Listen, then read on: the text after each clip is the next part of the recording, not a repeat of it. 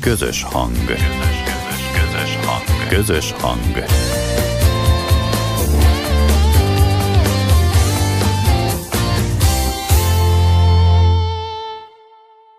Most már ne tekert tovább. Kezdődik a délelőtti Siesta magazin.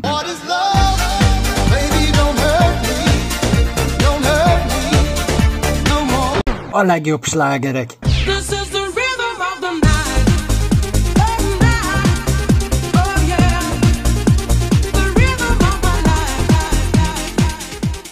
Itt a délelőtti Siesta magazinba.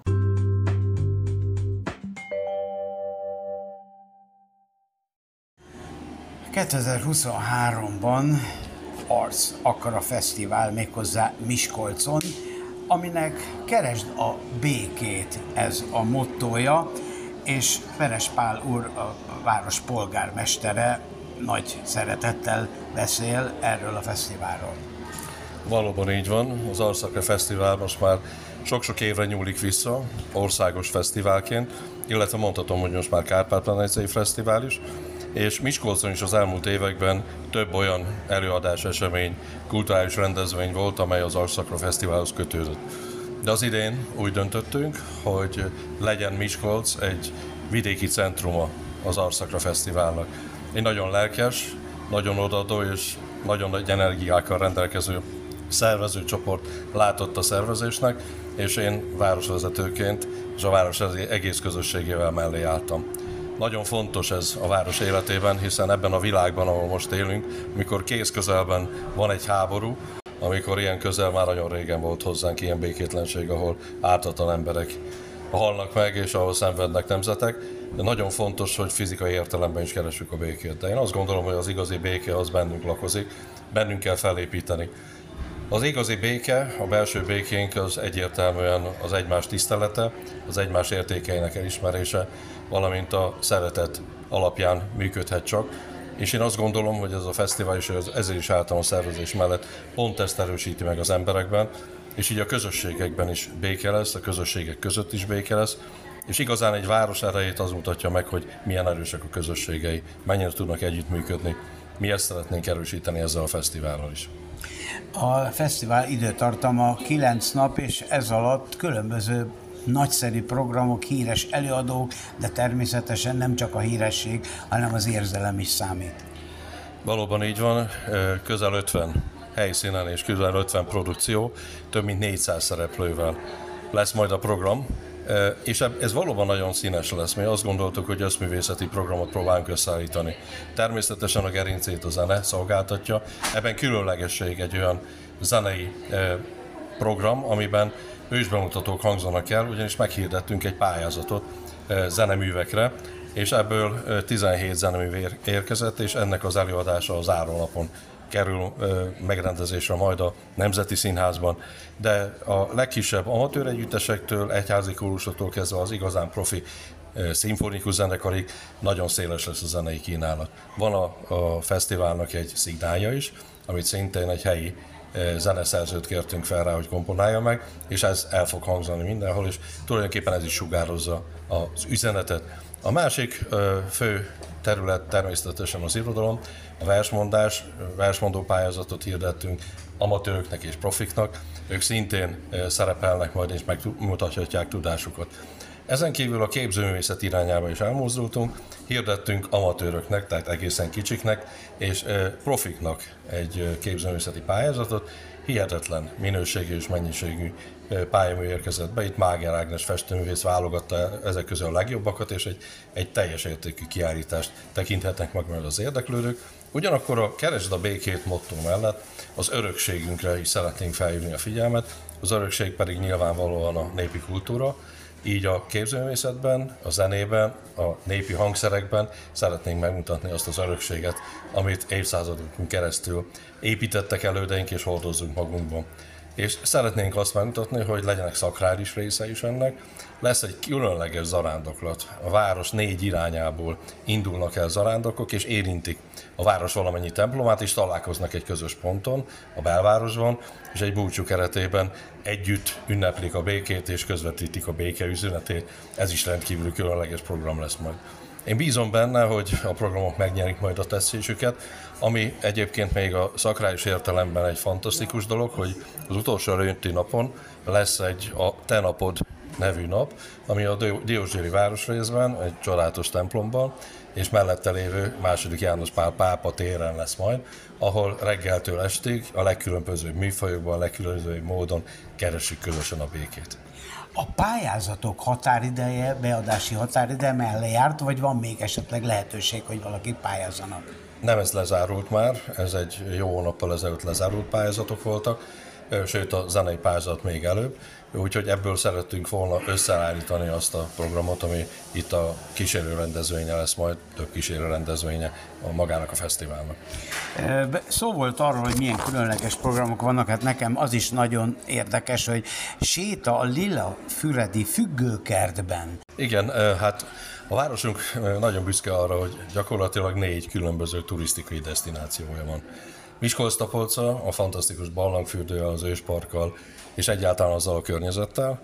Ezen kívül a belváros, a maga szakrális épületeivel, az avassal, ami, ami jelképünk gasztroturizmus és szakrális turizmus értelmében is, valamint ott van ugye a kultúra és szíve a városnak. Ezen kívül Diósgyőr, a Diósgyőr várral, bár most ott, ott ugye felújítás folyik, és korlátozott mértékben látogatható, és Lilafüred, a bükk kapuja, ami egyedülálló szépsége szerintem Magyarországon, de mondhatom azt, hogy Európának is. És nagy örömünkre szolgál, hogy a turisztika, vendéglátás, idegenforgalom szereplői is bekapcsolódtak abba, hogy ennek a programnak részesei legyenek és itt a Lilafüredi palotaszálló és annak vezetése, valamint annak környezete eh, felajánlotta annak a lehetőségét, hogy ott is legyen egy helyszín, és ez azért lesz különleges, hiszen lehetett több költőt, mondjuk csak József Attilát említem, akit, eh, akik enne, ezen táj szépségében gyönyörködve találták meg azt a békét, amivel alkotni tudtak nagyszerű remek műveket. Ezek olyan szép hangok, amiket így elmondott, de azért lesz a végén, a fesztivál végén, vagy vége felé egy gála est, amely a Miskolci Nemzeti Színházban lesz. Valóban ez az utolsó nap ünnepélyes bezárása a fesztivál bezárás, az utolsó napi gála, és ahogy említettem is itt a zenei program gerincét, azonnak, azoknak a zeneműveknek az ősbemutatója jelenti, amelyek a zenepályázatra érkeztek, és hát szeretnénk méltóképpen összegezni mindazokat az értékeket és élményeket, amelyek a kilenc nap alatt érhettek bennünket a fesztiváson. Köszönöm szépen Veres Pál, Miskolc város polgármestere. Én köszönöm.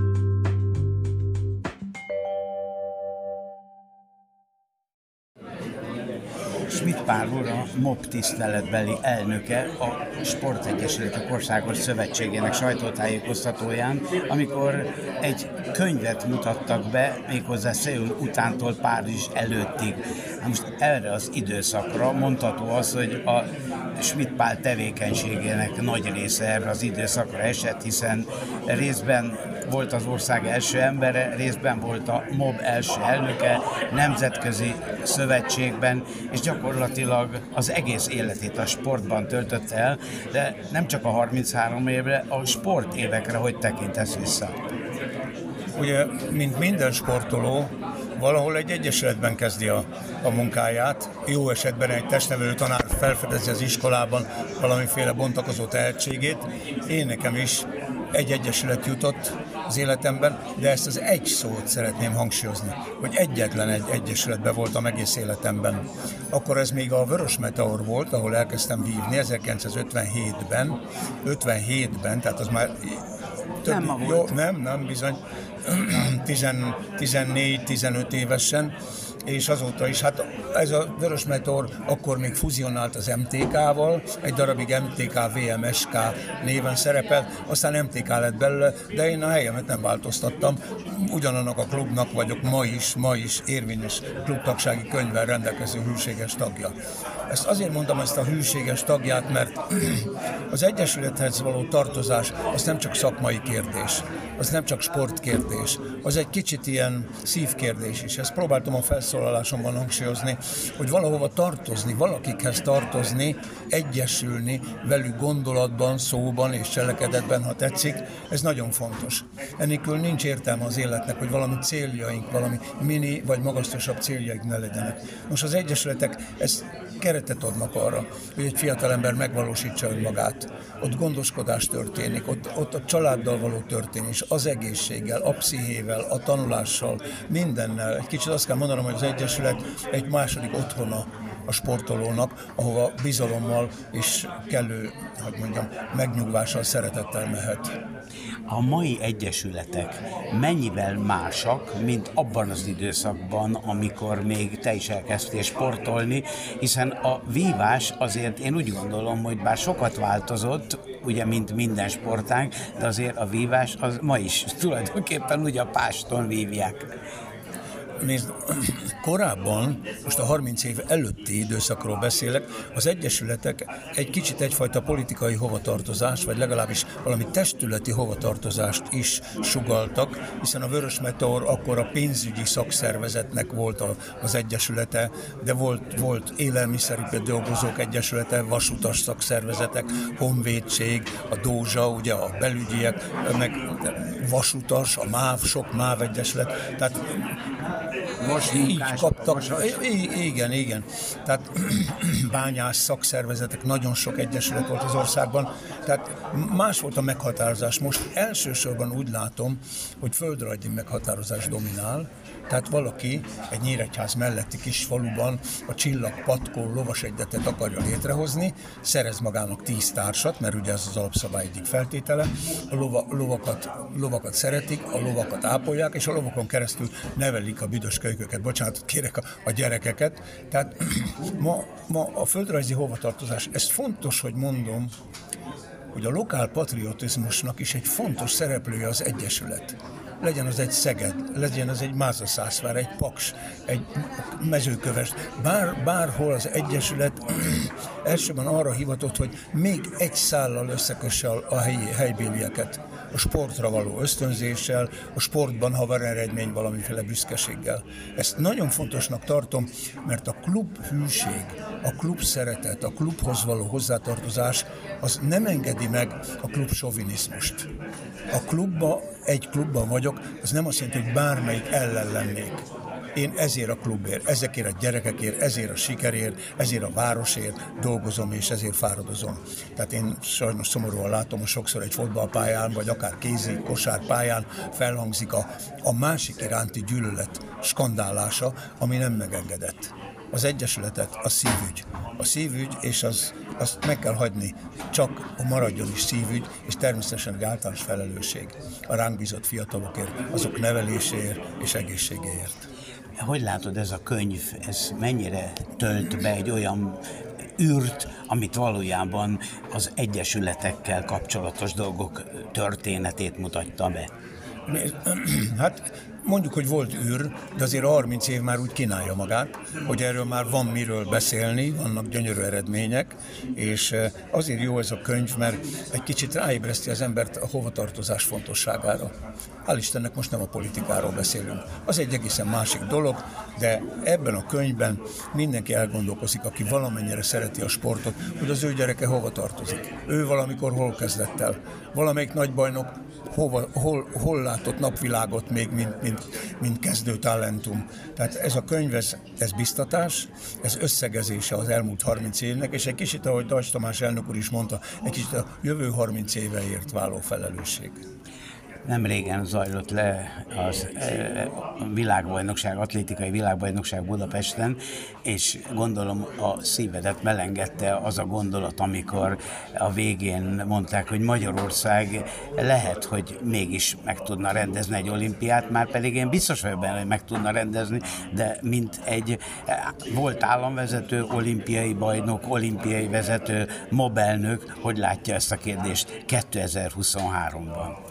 Ez a megrendezett, sikerrel megrendezett világbajnokság egyfajta fontos építőköve annak az építkezésnek, amit úgy gondoljuk, hogy egyszer majd, egyszer majd lesz akkora, hogy elérde, megérdemeljük a világ bizalmát. Ma már többször is pályáztunk olimpiára, többször, ötször, hatszor is. A világ legjobb Volt, egyik sportnemzete, világ egyik legjobb sportnemzete vagyunk létszámarányosan.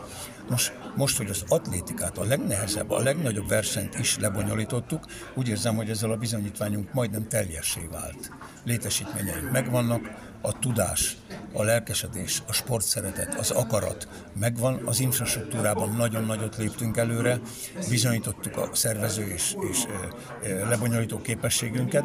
Azért ne felejtsd el, hogy ez egy világbajnokság volt 8 nap alatt. Az olimpián 30 sportágat kell 16 nap alatt világbajnoki szinten megszervezni. Óriási feladat, de hát pályáztunk már, és szerintem, ha akkor a politika nem szól bele, talán sikeresek is lehetünk volna. Én, ha még a kérdésedre végig válaszolva, a 2036-os olimpiát látom a következő elérhető céldátumnak, hiszen Los Angeles, Párizs, Los Angeles és Brisbane, Ausztrália 32-ben, ezek már ki vannak adva. Egy kicsit úgy érzem azért, hogy az atlétikai világbajnokság majdnem olyan, mint egy kis olimpia, hiszen ez az atlétikában annyi sportág van, már összetevője, a dobók, az ugrók, a futók, és lehet még tovább mondani, hogy, hogy szinte csak éppen egy helyen rendezték meg, de ez is egy összefogott kis olimpia. Hát tulajdonképpen, ami a létszámot illeti, van akkora, mint a olimpia, mert itt is 206 ország volt, a Nemzetközi Olimpiai Bizottságnak is körülbelül ennyi a taglétszáma, ha mindenki elmegy, ezt fontos hangsúlyozni, majd Párizsba. Tehát ami a létszámot illeti. Ami a világ figyelmét illeti, hát nincs akkora azért, mint a olimpia, de ezt is több mint egy milliárd embernek volt módja nézni a televízión és a sajtó különböző orgánumain keresztül. Rendkívül jó hírét keltette Magyarországnak, a biztonságnak, a szépségnek, a sport szerelmének garanciáját, én, én nagyon-nagyon boldog vagyok, ez ilyen jól sikerült, és ahogy még egyszer mondtad az előbb is, egy fontos lépés volt előre, ha egyszer olimpiát álmodunk, akkor erre nyugodtan lehet hivatkozni. Nagyon szépen köszönöm. Jó.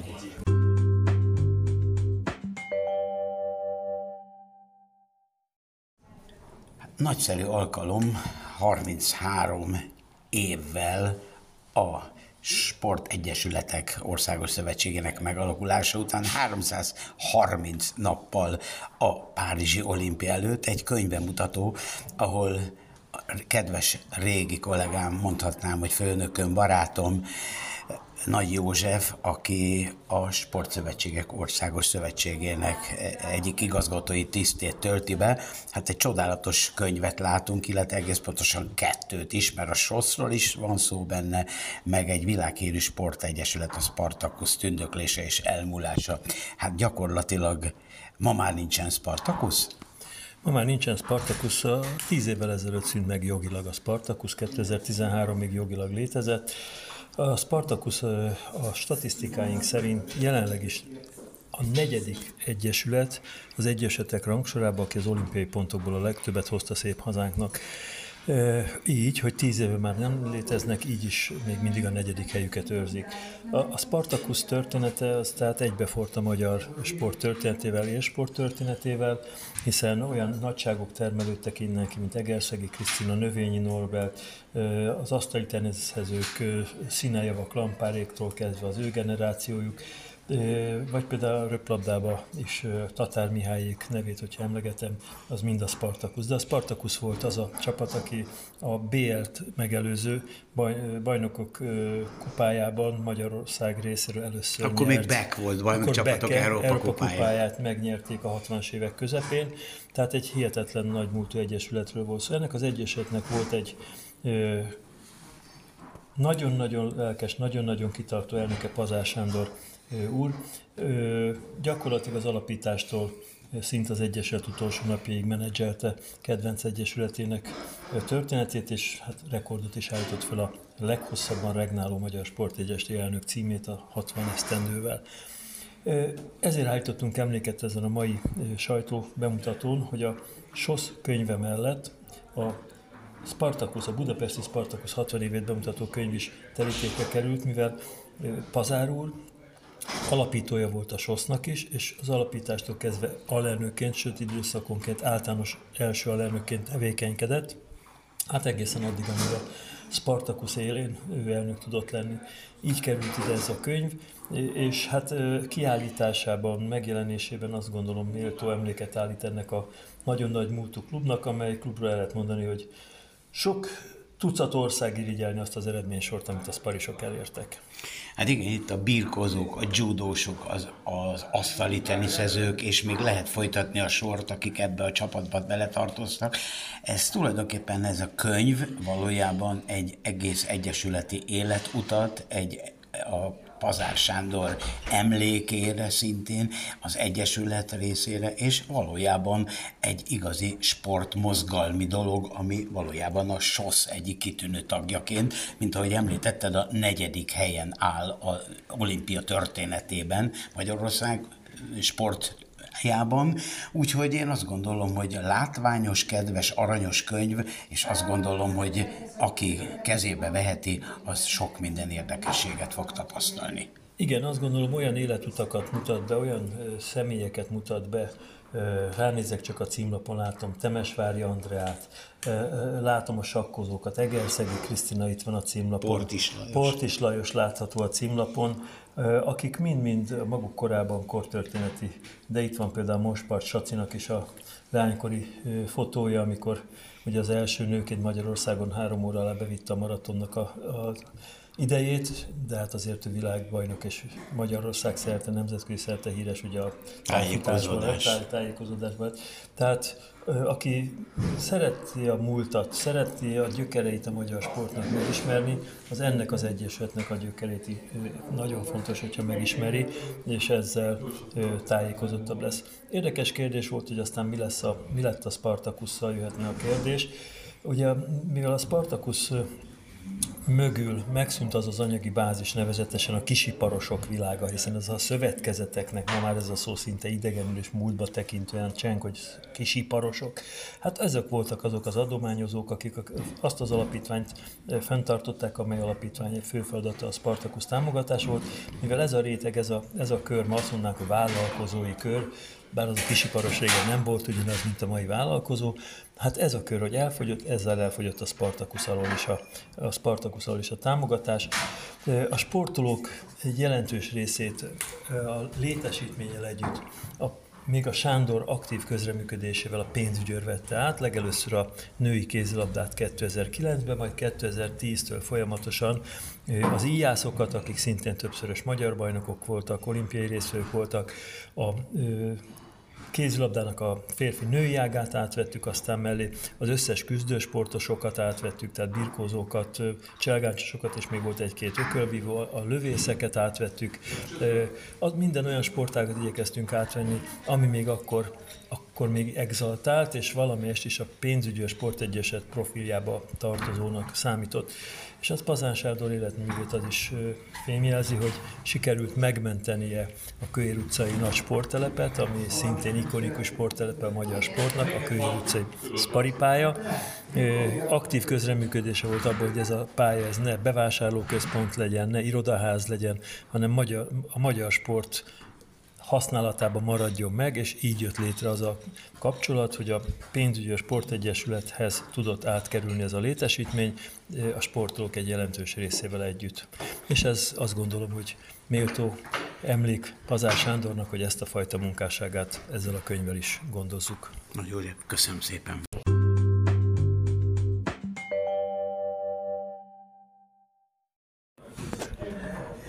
Nagyszerű jubileum, 33 év, 330 eh, nap, és még sok minden, ami a két könyvben megjelent, eh, Dajs Tamás, a SOSZ elnöke ezt a jubileumi napot hogy tudja értékelni, visszatekintve az elmúlt évekre. Én azt hiszem, hogy amikor azon gondolkodunk, hogy a magyar sport eh, most már lassan három és fél évtizedes története a rendszer változtatástól, 89-90-től mostanáig terjedő, lassan 35 esztendős története az egy, az egy izgalmas sikerekkel és nyilvánvalóan nehézségekkel is, eh, eh, nehézségeket is mutató időszaka a magyar sportnak, vagy pedig egy fontos korszaka a magyar sportnak. Egyre több jel mutat abba az irányba, hogy, hogy egy fontos időszakon túl az ország a nemzet életében bekövetkező nagy változás időszakán túl ez egy, ez egy meghatározó korszakává válik a magyar sportnak. És ha igaz ez az okoskodás, ez a bölcsesség, hogy ez egy fontos korszaka, pozitív korszaka a magyar sportnak, ebben kitüntetett szerepet töltenek be a Magyar Sportegyesületük a fejlődésükkel, az erősödésükkel, minél több gyermeksportol lási, minél több gyermek számára, hogy sportolási lehetőséget tudnak biztosítani, hogy a egyesületekben sportoló magyar versenyzők a válogatott színébe egyre jobb eredményeket érnek el, ezért is mondtam, hogy ünnepe ez a SOSZ-nak, ünnepe a Magyar Sportegyesületi világnak, és szép eh, emléket állít, izgalmas, olvasmányos kötet ez a eh, SOSZ 33 esztendejét bemutató könyv. Köszönöm szépen. Nagyon szépen. A műsorunk együttműködő partnerei a segítő kutyánkat, szépségét és kikapcsolódását a Dogmopolite segíti. Dogmopolite, kutyapanzió, kutyakozmetika, kutyasétáltatás, aktív napközés, kutyakigépzés felsőfokon. Műsorunk támogatója az Ukkó Hungary Kft. Ukkó teja, a folyékony egészség. Önök a Siesta magazin műsorát hallották. Műsorunkkal legközelebb jövő héten találkozhatnak velünk ugyanezen a frekvencián. Munkatársaink voltak Bratkó József műsorvezető, Bratkóné Földesi Ágota szerkesztő, Domokos Gábor, Polgár Julianna, Rajecki Gabriella, Rákos Gábor, Tarcsi Géza. Műsorunkat megtalálhatják Facebook közösségi portálon, míg riportjainkat Spotify, valamint különféle podcast csatornáin hallgatható vissza. Tartsanak velünk legközelebb is!